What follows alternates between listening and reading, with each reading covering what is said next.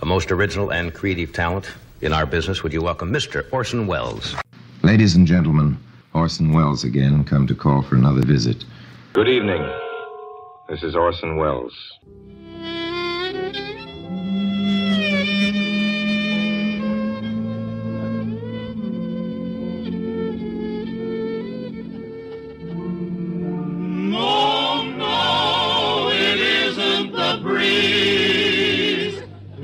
Buck Benny. It's a two-fisted, quick-triggered marksman who shoots from the hip and never misses. Well, hello again. This is Buck Benny speaking. We are here with more Orson Welles for you.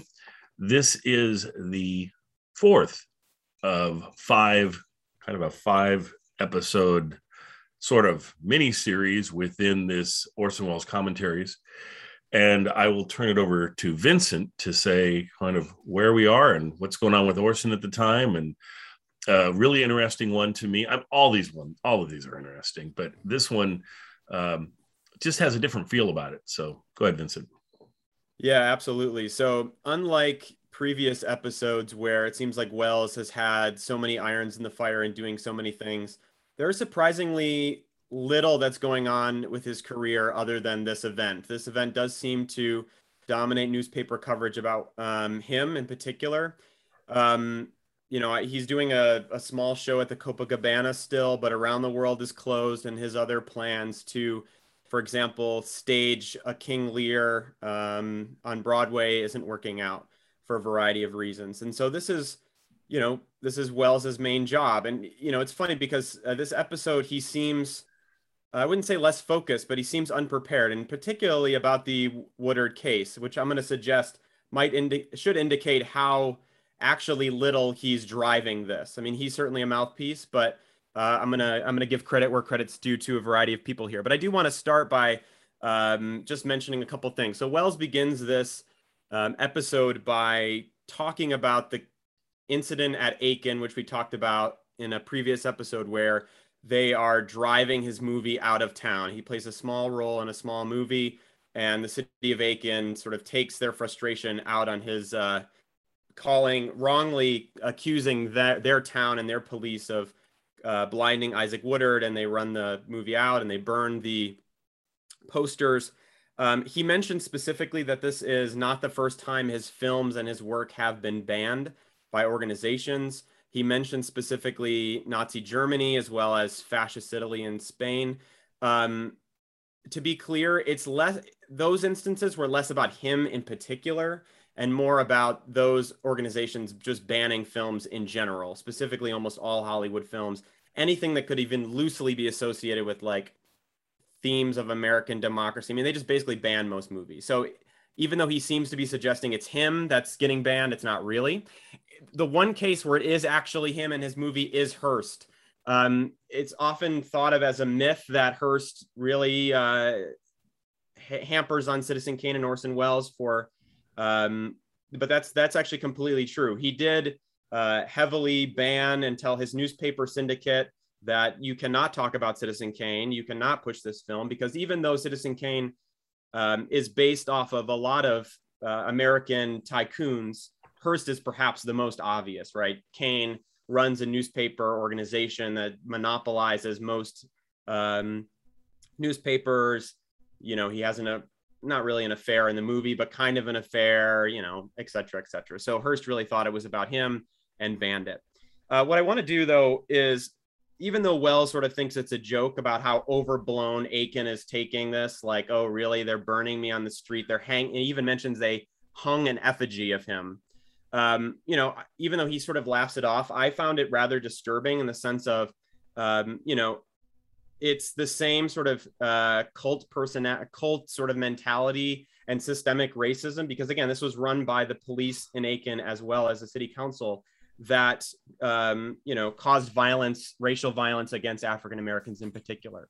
And he says, oh, you know, I definitely shouldn't go to Aiken and deliver my apology. Well, these same sort of systems are what's, uh, you know, uh, lynching African-Americans. And so I found that rather disturbing. Um, You know, he doesn't make a big point on it, but he has other points. Um, Anyone want to add anything? I have a couple more things, but I thought we could pause there. Move it around a little bit.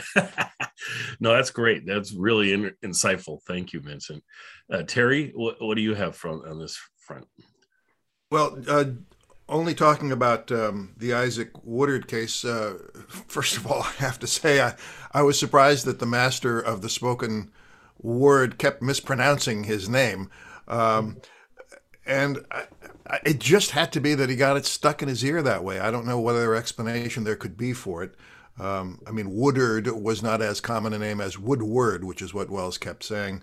He also Did, went... Has, sorry, Terry. Yep. Has, have we ever heard Wells call him Woodard by the correct name? No. I don't think so. No. So basically, he had it wrong from the beginning. I think that's right. And just never right. figured it out that it's pronounced differently, probably. Yeah, and probably nobody wanted to correct him. Yeah. Uh, but um, he also, and and I don't... It seems like he played with the name of the uh, Batesburg police chief, yeah. uh, whose name, whose last name was... Schull, S C H U L L, but he pronounced it variously Shaw and Shore. And, I, you know, sometimes uh, people will intentionally mispronounce the name of someone they want to mock. Obviously, that wasn't the case with Isaac Woodard. But Wells, you know, I, I remember um, uh, George Bush Senior calling Saddam Hussein Saddam. Uh, and, you know, it's kind of... not. Uh, annoy him a little bit by mispronouncing his name. So that might have been part of what was going on uh, with Wells and the police chief. But obviously these are small matters compared to the, the larger one, which is that Wells was still um, championing this case and continuing to defend his position on this regardless of the, uh, the response from Aiken. Uh, and I, again, I think I've said before that I can understand if your town was wrongly accused that you would want to defend yourself, but they did miss the point.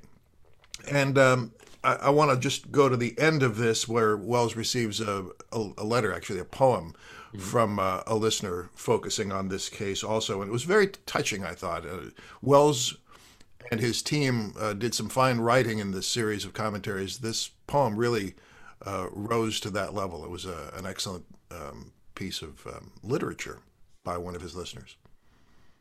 I agree. I thought it was really well done, and and it he kind of needed it. I mean, because as Vincent was saying, he it, the whole this seems a lot more just like a guy reacting to a lot of things, and then all of a sudden you get to hear his eloquence and his uh, beautiful presentation of the poem, and I think it it it elevated the whole show somewhat, yeah. and and I thought that was important.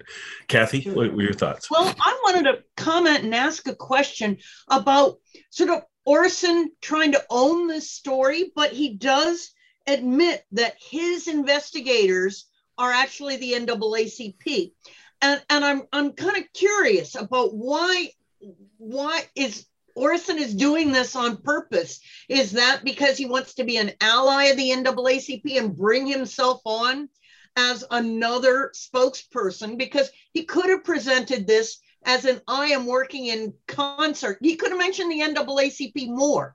I am working in concert with this, you know, um, uh, uh, worthy organization. But but Orson is trying to say it's it's me. So, you know, I mean, making these attacks and saying me. And as I said, I could try and understand it in several different ways, as in um, uh, uh, certainly for African Americans in the South to be known that, I mean, to say the words N double A C P could get you fired from any job. I uh, reading of Coming of Age in Mississippi by Ann Moody, and she talks about she has teachers who cannot, African American teachers, who cannot say in Mississippi that they have any knowledge of the N double A C P. So, you know, I, I'm just trying to sort of understand rhetorically as well as kind of politically why the group is not being brought into the conversation more. But. Right, and I, I was thinking the same thing, and uh, I don't know, he, he makes it so difficult because had he not mentioned them at all, then you'd go, then you could say, oh, well, maybe he, you know, says this, there's a lot of heat in this story and I'll take the heat. I don't want N double A C P to take the heat. They could get, you know, who knows where they can't even have a, a, an N double A C P anymore. Right. So, so I'll take the heat. but he mentions them. So he's not completely taking all the heat. Um, and, and yet if I, if I, what I heard, which I thought was probably incorrect or probably him, I don't know. Uh, my thought, it, it sounded like he was essentially saying my investigators and the N double A C P investigators figured yeah. this out or whatever. Where, where uh, but I really actually, have trouble believing he had any yeah. investigators. I really think it was all the N double A C P. Yeah. So, yeah. Yeah. yeah, I think he purposefully makes it unclear whether his investigate he has separate investigators or his investigators the whole time were the N double A C P and the um, F B I. I mean, I, I, I'm going to take a roundabout way of um, saying what I think about this situation, but I do think that the the woman at the end's poem was was fantastic. You know, um, she makes a point essentially about how we need, even though it's inconsequential to attack racism with words. Um, I'm just going to, you got to keep doing it. And she sort of says, it's just like little pebbles you put in a, in a slingshot, but I'm just going to keep throwing it. But then she says that, you know, Wells is the one with the sword essentially doing this.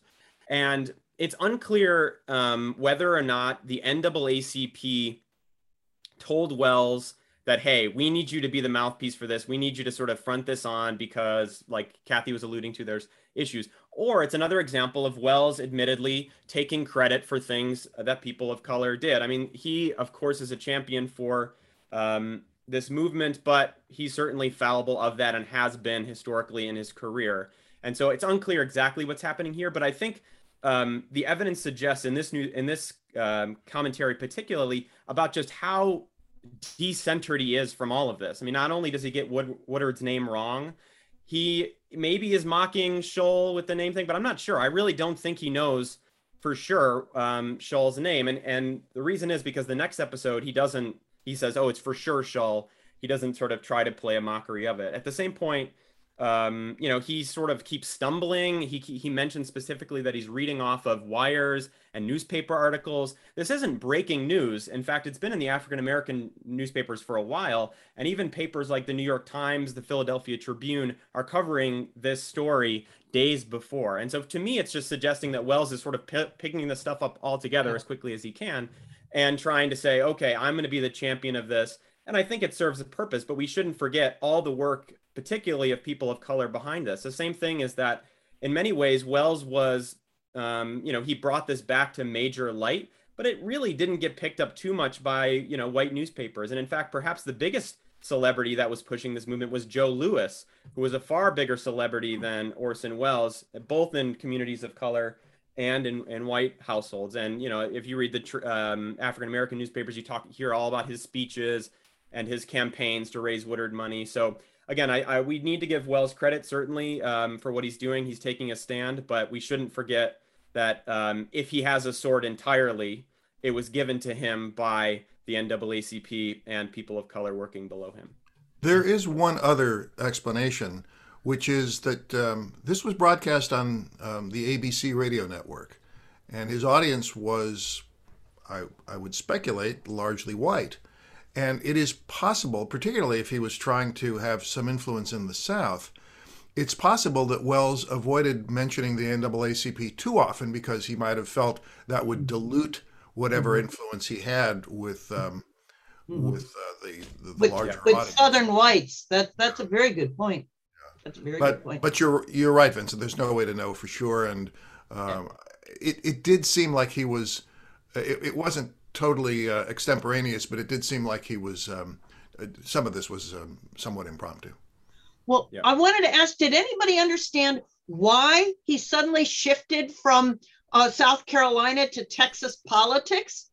Um, I guess it was about corruption, uh, but it just seems like Orson, who cares? You know, I mean, so, and yet um, as a, uh, a faculty member at, at U T, Um, it was a little busy, and I haven't been there. I've only been there eight years, and I don't know the long history of the university that well, but it was kind of odd to hear these names bandied about because um, uh, uh, the uh, Jesse Jones um, and uh, and and uh, Governor Jester are enshrined in our campus in big buildings, and uh, and Rainey, the president who is being pushed out of the university, is, as I said, symbolized. We've got streets named after him, and the the um, Uh, the university's largest single dormitory is named after Jester, and my own communication building is named after Jones.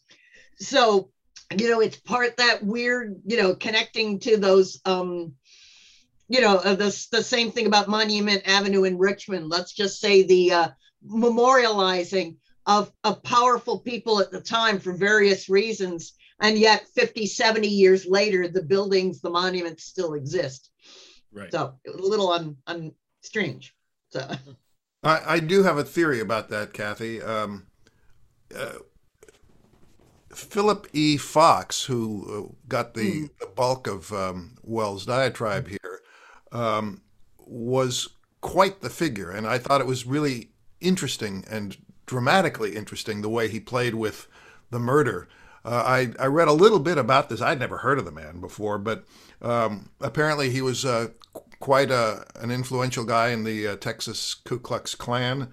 Um, do you, if, the story is that when he was working for the Klan as, as uh, one of their P R people, um, he uh, had had, uh, allegedly, reportedly, had had a, an extramarital affair, and he thought that one of the lawyers for the Klan knew about it and was going to out him. And so he walked down to that guy's office and shot him to death. Uh, he was put on trial. His defense was insanity. I guess maybe because this guy made him crazy with the threat of, of uh, exposure hanging over his head. And it worked. And he was, but he was convicted of murder. Oh, convicted. It was, he was supposed to have served a life sentence, but obviously he got out because twenty years later, he's wow. working at this, uh, this P R firm that supports... Um, Um, Beauford, Beauford um, Jester, um, who was also an interesting figure. Texas has some interesting personalities. Oh, that's and, like uh, a Chinese curse, isn't it? So. Exactly. And and Jester was governor for uh, two years. He's the uh, only governor of Texas to have died in office. And and I think Wells introduced all this not only because it was dramatically interesting, but because of the the element of uh, segregation, which. Um, played a part in all of this, obviously because of the Klan connection. But Jester himself, Beauford Jester, was a, by Texas standards, was a moderate. Even though he opposed Harry Truman, he did support Texas civil rights. Uh, he grew up in segregated schools, but he kind of worked to push the, the politics in a more progressive direction by Texas standards. So I, I think whether Wells just found this as fascinating as I did in learning about it, or whether he was deliberately trying to have another angle on the larger issue of racism, uh, I, I'm not sure. It, it's also probably the case that Wells wanted to mix things up a little bit and not do the whole fifteen minutes on one well, topic, as much as that well, might have merited. Well, thank you so much, Terry. That's far more than I knew before. And I can say, thank God, there is nothing named Fox. on the U T campus, as far as I know, e. un until I go back and start looking some more. But but thank you, I appreciate it. Sure. Well, he did yeah, get a Terry, whole news I... network named after him, but other than that, no, no, no relation. I don't think. Anyway, but uh, the part where he wouldn't mention danced around saying it, the, the murder, and then he does eventually say it. And then he comes across as saying, oh, I shouldn't have said that or whatever. Do, was your feeling that he truly wasn't going to mention or didn't? Or no. Was he supposed no. to mention he was, and all of a sudden he, playing, he did? Or you think that was just for dramatic us. purposes? He was, he was playing with us. Yeah. Okay. I mean, the, the, yeah, case had been, so the case had been tried and, excuse me, and, and he was convicted twenty years before, twenty-three yeah. years before. So, yeah, no. so it could definitely be mentioned. So Absolutely. Yeah. I mean, it's you know, a matter of public record and no. Yeah. Okay, that was interesting. And then, and then back to Vincent. I had a question for Vincent that that I don't know if the timing of the ending of um, his presentation of Around the World in eighty Days and uh, this going on roughly the same time. There was no connection between the two, like where this, where somebody said, okay, we were going to go for a few more weeks, but he's done because he's doing this, this story or because he's, he's talking about this. Um, was there any connection that you know of, or was it just happenstance that it was ending at the same time this was beginning? Um, I'll have to look more into it. I have not seen any connection thus far. Um, you know, immediately after this, um, he, I mean, the next thing he'll do is he'll try to make the Around the World movie in the U K, um, which doesn't really go anywhere because he has the contract with Alexander Corda, who produced Around the World. So maybe him leaving the show is him going to the U K for a small period of time. But the next thing he does is The Lady from Shanghai, which, um, you know, he shoots in Los Angeles and a little bit on a boat on, um, yeah, Errol Flynn's boat in particular. Um, but yeah, I, I'm not one hundred percent sure. I'm keeping looking for it in the press, but I haven't seen it, and there's not much in the archive. I, Mike, this would be kind of the dullest end of the Broadway season. Sort of, you know, I mean, because I think new shows like start in the fall the same way new radio shows or things like that. So right. on the one hand, right. it's, it's great if you can make any money. You know, so, but then I guess there comes a time at which if you can't even pay the salaries, you know, at some point you just have to close down a production and, and yeah. let the theater go dark. But um, yeah, they were, they were burning for, you know, essentially two months, almost two months. And, you know, I, I have to, I give Wells credit. I mean, as much as he was uh, using the radio as his microphone for, to try to save this show and build up this show, he's not a public crybaby about, uh, you know, about it burning. You know, he was seemed so angry at critics and so angry at people not to come see his show at the, you know, we it sort of forget that. We're like way past that now. But uh, you could almost imagine him like coming on the radio and be like, oh, by the way, my show failed, everybody. No one came to save me. But he, I was sort of waiting for that, actually, but um, it never happened. So good on him for sort of moving on. Yeah, um, you know, he obviously has more important fish to fry here. So uh, can I also just m mention wherever you stick this or, or delete it, Daryl, but while searching for other things um, in the entertainment press, I found one article from nineteen forties, late forty-six, early forty-seven in either Broadcasting or Variety that mentions almost all the liberal comment, politically liberal commentators are losing their programs, going off the air because sponsors are too skittish to um, uh, sponsor the shows. Conservative critics at this, so this is, you know, the, the great uh, revulsion against um, uh, uh, Rooseveltian liberalness and the, the, the tremendous sort of conservative swing of, uh, of, of American political culture in the time period. But I thought it was interesting to, to sort of learn, they didn't mention necessarily Orson's show by name because he was already off the air, but the, the article was saying that anybody else liberal was sort of losing their shows. The other thing I found was that the year before, I found one of these big books um, charting, uh, sort of rating average, um, Nielsen or um, audience ratings uh, uh, sort of uh, averaged over a year. And in nineteen forty-five, on a Sunday afternoon, Orson was getting a four point seven. In ratings, which, you know, for that time of day, you know, I mean, uh, of a Sunday good, afternoon, right? was, was fairly good. Yeah. So I was, I was pleased. They did not list him for forty-six because the show does shut down right uh, in, in September. But uh, um, so... Uh, you know, as, as I've been trying to do some research to try and understand who was listening, how many people were listening, what kind of a soapbox he had here. So. Yeah, interesting. That's fascinating. Interesting. Um, one, one, one thing I wanted to mention too and see what other people thought is, I noticed in this one, I wasn't sure if it was because, you know, as my theory is he's sort of trying to pull this story together with Isaac Woodard, but, you know, he again repeats his, um, his threat or his promise Uh, to Officer X that I will come after you. I will follow you. I will be at your trial. I will, you know, keep following your life. You will not forget me. Here in this episode, I don't know if he's tired. I don't know if he's losing uh, sort of the vigor that he had before, but it doesn't seem as bold. It doesn't seem as like really impassioned. I mean, the first time he did it, it it's like in your face. And this time, maybe just by comparison, it's not as um, strong. Maybe it's still strong enough, but to me, it's a sign of what will come, which is, you know, again, ten years, nine years later, he's not mentioning Scholl by name. And there's really no evidence that he lived up to this promise, at least in the long run. And we might find out that he never mentioned Scholl again after, not the right. next episode, but well, maybe after that. So Vincent, I'll, I'll jump on that. Um, my, my gut feeling is the the first time is he's Officer X, and we will find you, we will bring you to light, we will all of that. Well, now he's not Officer X anymore. Now he actually is a person, and they've found him. And so he's, and he mentions, you know, we succeeded in that. We we found who he is. We right. And so I think he thinks that half of the battle is over, and now it's just, we'll continue to follow you, but it's not the same emphasis as when they didn't even know who he was. So that's kind of what my feeling was on this, but I noticed the same thing. Yeah.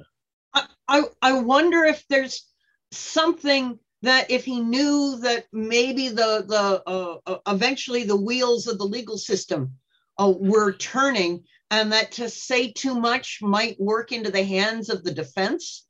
Uh, you know, that somehow, I, I don't know, but... Uh, I imagine the A B C lawyers might have weighed in on this too, and you know, giving yeah. him some. Yeah, it's hard to know what all the pressures were that were going on. I mean, he probably had pressures on every side, and he certainly he seems like he's pretty rattled in this episode. So, just to say, because this was this very same time in which the N B C censors were um, uh, bleeping uh, uh, Fred Allen off the air, you know, uh, taking yeah. him a blank for daring to. to complain about network vice presidents. So you're absolutely right to think that that we just don't happen to know what powerful uh, uh, um, network forces could get in the way and go, oh, you can't say that. Right. You know, well, the other side of it too, do we even, do we know, has he been told you got seven weeks left and then you're off? I mean, I don't know if he's oh, if he, he just figured he out would, he, he's gotten canceled from this as well. And he, he would know. You would know by this point if your option, you know, I mean, if you're not getting picked up anymore. Right. And so that so. would think would have a lot to do with how much effort and everything else he puts into this, I would think. Although he might want to go out, you know. Uh, so. It'd be nice, yeah. Yeah. There hey, is Carrie, one other element to throw in there? This, uh, yeah, one other element in this commentary that uh, if you blink, you miss it. Uh, near the end, he talks about the uh, Anglo-American Palestine Commission. Uh, this is um, roughly two years before the State of Israel is created, and obviously there are a lot of uh, negotiations going on before this. But it, it, uh, Kathy, you mentioned earlier that uh, he sort of made this left turn in, from uh, from the Isaac Woodard case to uh, speaking of Texas uh, politics. But this one, to me, came out of absolutely nowhere, and maybe it was something that he'd been wanting to talk about and, and had, I think, in previous commentaries alluded to, um, but he certainly didn't talk about it for very long. Right. And uh, I don't know, I, I guess he just ran out of time. Yeah, I guess so. What and speaking of running out of time, we... We should probably cut it there. Um, I love having these thirty-minute intros to a fourteen-minute show, but it's it's all right. Yeah, no, it. actually, I have not received ever a single complaint about us going too long or anything like that, which is always good. And folks, well, I have, but it's from mostly from my family. Yes. No, but we have received comments that our introductions, some folks listen to those and then they don't even listen to Orson, but please listen to Orson as well. Because that's what that's what we're here for. So uh, anyway, we'll turn it over to Orson, and he'll take us from here, and then we'll be back for the fifth and uh, supposedly final time that he talks uh, about our our friend Isaac uh, Woodard, and uh, we shall see how how that one goes. I think he's going to talk about it even more in future weeks, but we shall see, right? We none of us know because we haven't listened to the commentaries, but luckily, we have all of these commentaries. And speaking of that, I just want to mention one thing about the commentaries. From my kind of figuring, I think we have every single commentary. I don't think we're missing any. We were missing one, and then we found that one, and we did an intro to it a few weeks ago. Uh, so I, I just, I'm so delighted. Uh, like I said, if we would have done this two years ago, we would have had ten presentations, and that would be it. And now we have, what, sixty of them or something, or fifty-five, or who knows, a lot. Anyway, it's been great. And uh, we'll continue to bring them to you and uh, close out. The rest of the commentaries are about seven weeks left, and uh, then they'll be done. So seven or eight, something like that. Anyway, thanks, everybody, and we'll see you guys next time. This is Orson Welles speaking. A motion picture in which I play a part was scheduled for a couple of days running last week in Aiken, South Carolina, but the film was banned. Well, I'm used to being banned. I've been banned by whole governments. The Nazis in Germany have banned me, and the fascists of Italy and Spain have banned me. Here at home, The merest mention of my name is forbidden by Mister Hearst to all his subject newspapers. But to be outlawed by an American city is a new experience. The movie in question is neither controversial nor obscene, but I am in it, and for the taste of Aiken, that makes any movie too offensive to be endured. Not only was the actual celluloid driven out of the city limits as with a fiery sword, but in defense of civic sensitivities and to protect the impressionable of Aiken's youth from the shock of my name and likeness, a detachment of police officers working under the direction of the city council itself solemnly tore down such posters as the local theater manager had been rash enough to put up by way of advertisement, and burnt same, together with all printed matter having reference to me, in a formal bonfire in the public streets. I'm also informed that I've been somewhat less officially hanged in effigy, and while I have an apology to offer Aiken, it's been suggested that I would be ill-advised to deliver it in person. Since I brought to your attention the case of Isaac Woodard, the case has grown into an issue of the most heated popular concern. It deserves all the national interest it's getting. Isaac Woodard is the veteran whose eyes were beaten out of his head by a policeman in the streets of a, poli- of a place in South Carolina that Isaac Woodard thought was Aiken. He said so in an affidavit, and when I read his affidavit on this program, the mayor of Aiken, the chief of police, and others, subsequently preoccupied with the public burning of my name and picture, sent affidavits of their own protesting innocence. My problem was the choice of affidavits. The boy had been blinded. That was the one clear, brutal fact, and I stuck to that with a promise to Aiken's officialdom that I would apologize for publishing the veteran's testimony when and if my investigators could show a decent doubt. The records were amazingly brief. The policeman who delivered Woodard to the hospital was not named. This is most unusual. The place where the attack occurred was not mentioned in the report. This is almost unheard of. But my investigators, the investigators of the National Association for the Advancement of Colored People and the investigators of the F B I have together narrowed down the search to the town of Batesburg, some nineteen miles from Aiken. And this morning comes word that the search has been narrowed still further. I have before me wires and press releases to the effect that a policeman of Batesburg, a man by the name of Shaw, or Shore, or Shull, it is given three different ways here. The flash is just before us. Chief L L Shaw, pronounce it however you wanted, or want to, has admitted that he was the police officer who blinded Isaac Woodard, thirty miles from Aiken. South Carolina. This is in Batesburg. I'll give you uh, a few more of the facts. He's corroborated an Army statement, has Police Chief Shull or Shaw, that ex-serviceman Isaac Woodard Junior was struck on the head with a blackjack.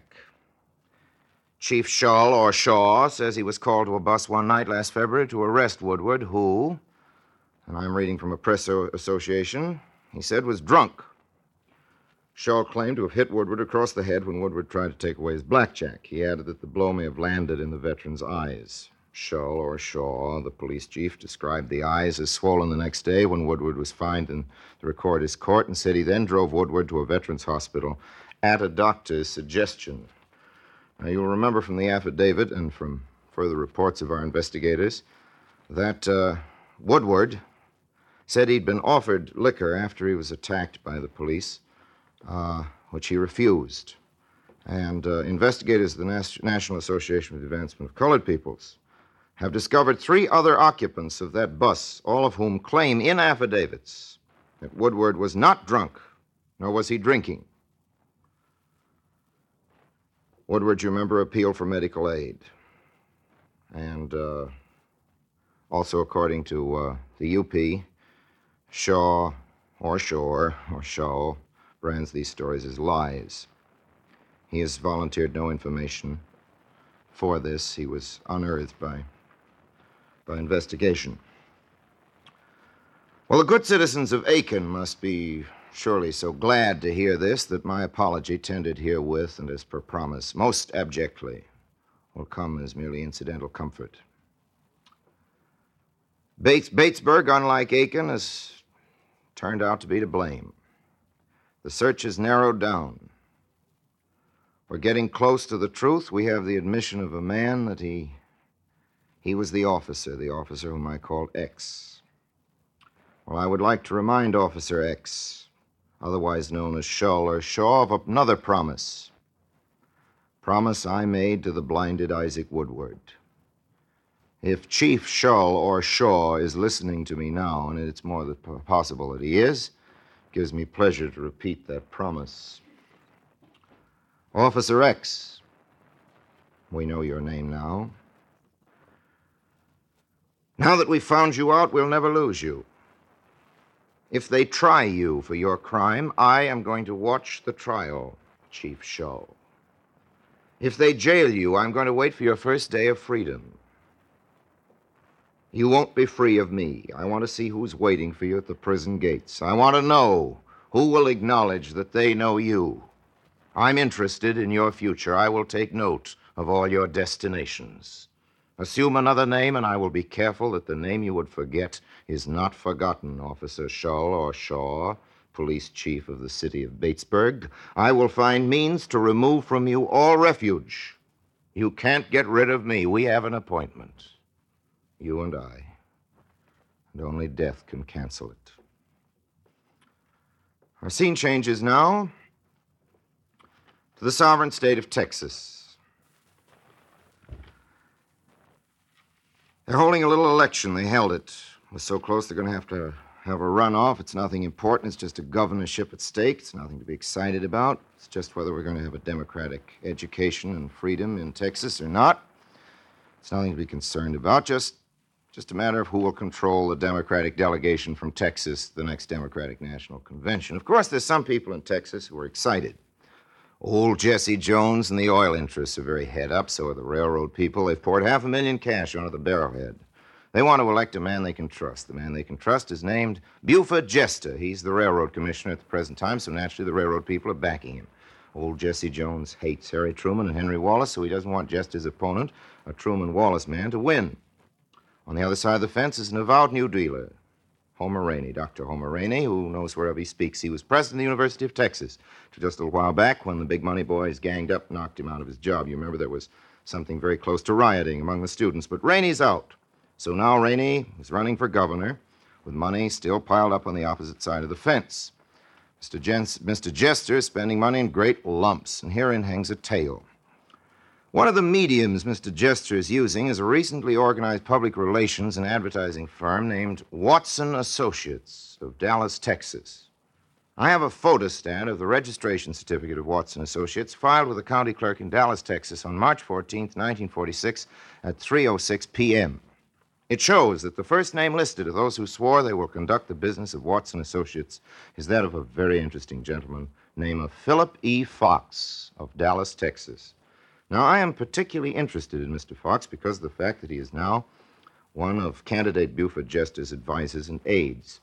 And if Mister Jester becomes governor of Texas, he'll give a lot of power to those who helped elect him. So who is Philip E. Fox?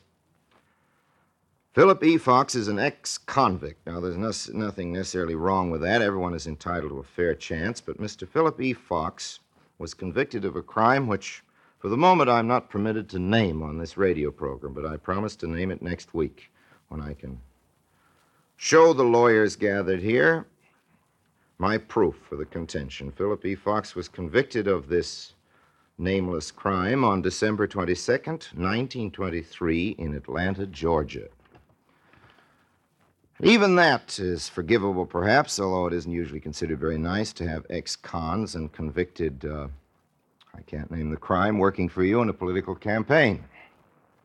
But there's one more X about Philip E. Fox of Dallas, Texas, which interests me even more. Philip E. Fox is the former publicity director of the Ku Klux Klan. Philip E. Fox was editor of the Klan's official publication, The Nighthawk.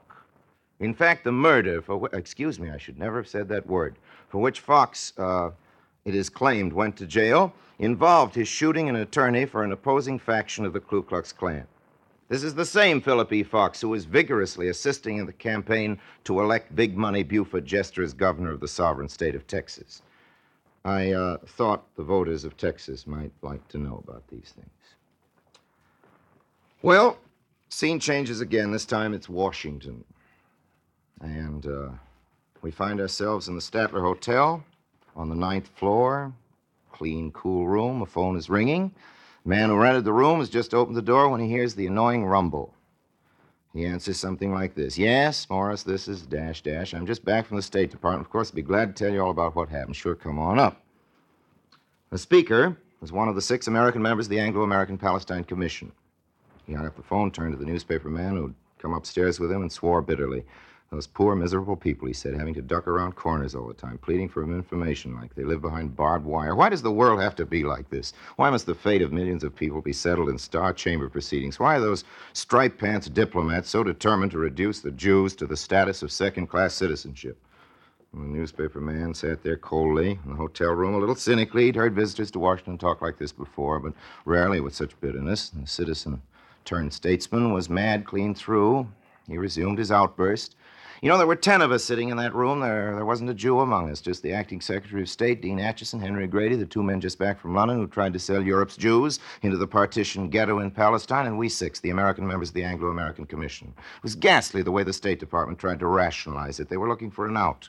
We six men had spent three months studying the issue. Six Englishmen appointed by the British cabinet were also on the commission. We were unanimous in our findings. We agreed perfectly. Even the British went along on every single point. That's how obvious the Palestine situation is. We all went to London together. We heard weeks of testimony here. Then we went to Palestine and uh, heard the Jews tell their story, and we heard the Arabs tell their story, and we were still unanimous. Now the State Department, fawning over the British Foreign Office, is trying to sell us out. The man settles down in his chair, lights a cigarette. The newspaper man takes notes. The voice continues. One of the members of our commission is Billy Phillips. You may have heard of him. He's been a diplomat for years, a State Department man for decades, but he's an honest man. He was an ambassador until recently. He was an ambassador to India and minister to London. When he heard the British Foreign Office proposal, he was violent. When he heard we were thinking of accepting it, you know what he asked? He asked, how long, Mister Acheson, does the State Department plan to continue as a tale of the British kite? Of course, this is all off the record, concluded the news source. Of course, replied the newspaper man. Of course, says Orson Welles, who got this story from the newspaper man. It's all off the record. Let's let the people sell the people for oil. Let them sell people for alliances and bases in the Middle East, of course. But let's keep it off the record. I wonder if we should. The word from Paris is unhappy. More of that next week. I think I have just time for now to read you a letter. Before I do, I'd just like to make this comment about international organization, though. I do think that we ought to stop giving up hope every day when we read about what's happening in Paris. I think we ought to realize that the best hope for international organization, the way the world is run nowadays, is the separate, selfish need of every nation for world peace. We mustn't expect a shiny, ready-made millennium in our time. Well, here's the letter, dear Mister Wells. Some women would bake you a cake or knit you a necktie, but here's a poem. And it's from Dorothy Littleworth, who I see lives in Buffalo, and I liked her poem, and I'm going to read it because I just have time for it. It says, for Orson Welles. There is no cozy warmth about this shame, as one might feel who shyly blushed at praise. There is a bitter, cold, consuming flame, a knowledge we must live with all our days. I lift my lamp beside the golden door. I hold these truths to be self-evident. There is no incantation will prevent the murder of a black man or restore to him his pride or give him back his sight. Words are but pebbles on a homemade sling against this wickedness, but I will fling them ceaselessly with all my little might. It is some comfort that your arm can bring the broadsword of a champion to the fight. Thank you, Dorothy Littleworth, for that poem. Thank you for letting me read it. Thank you, ladies and gentlemen, for letting me join you. And please let me join you again next week, same time, same station. Until then, I remain, as always, obediently yours. This is A B C, the American Broadcasting Company.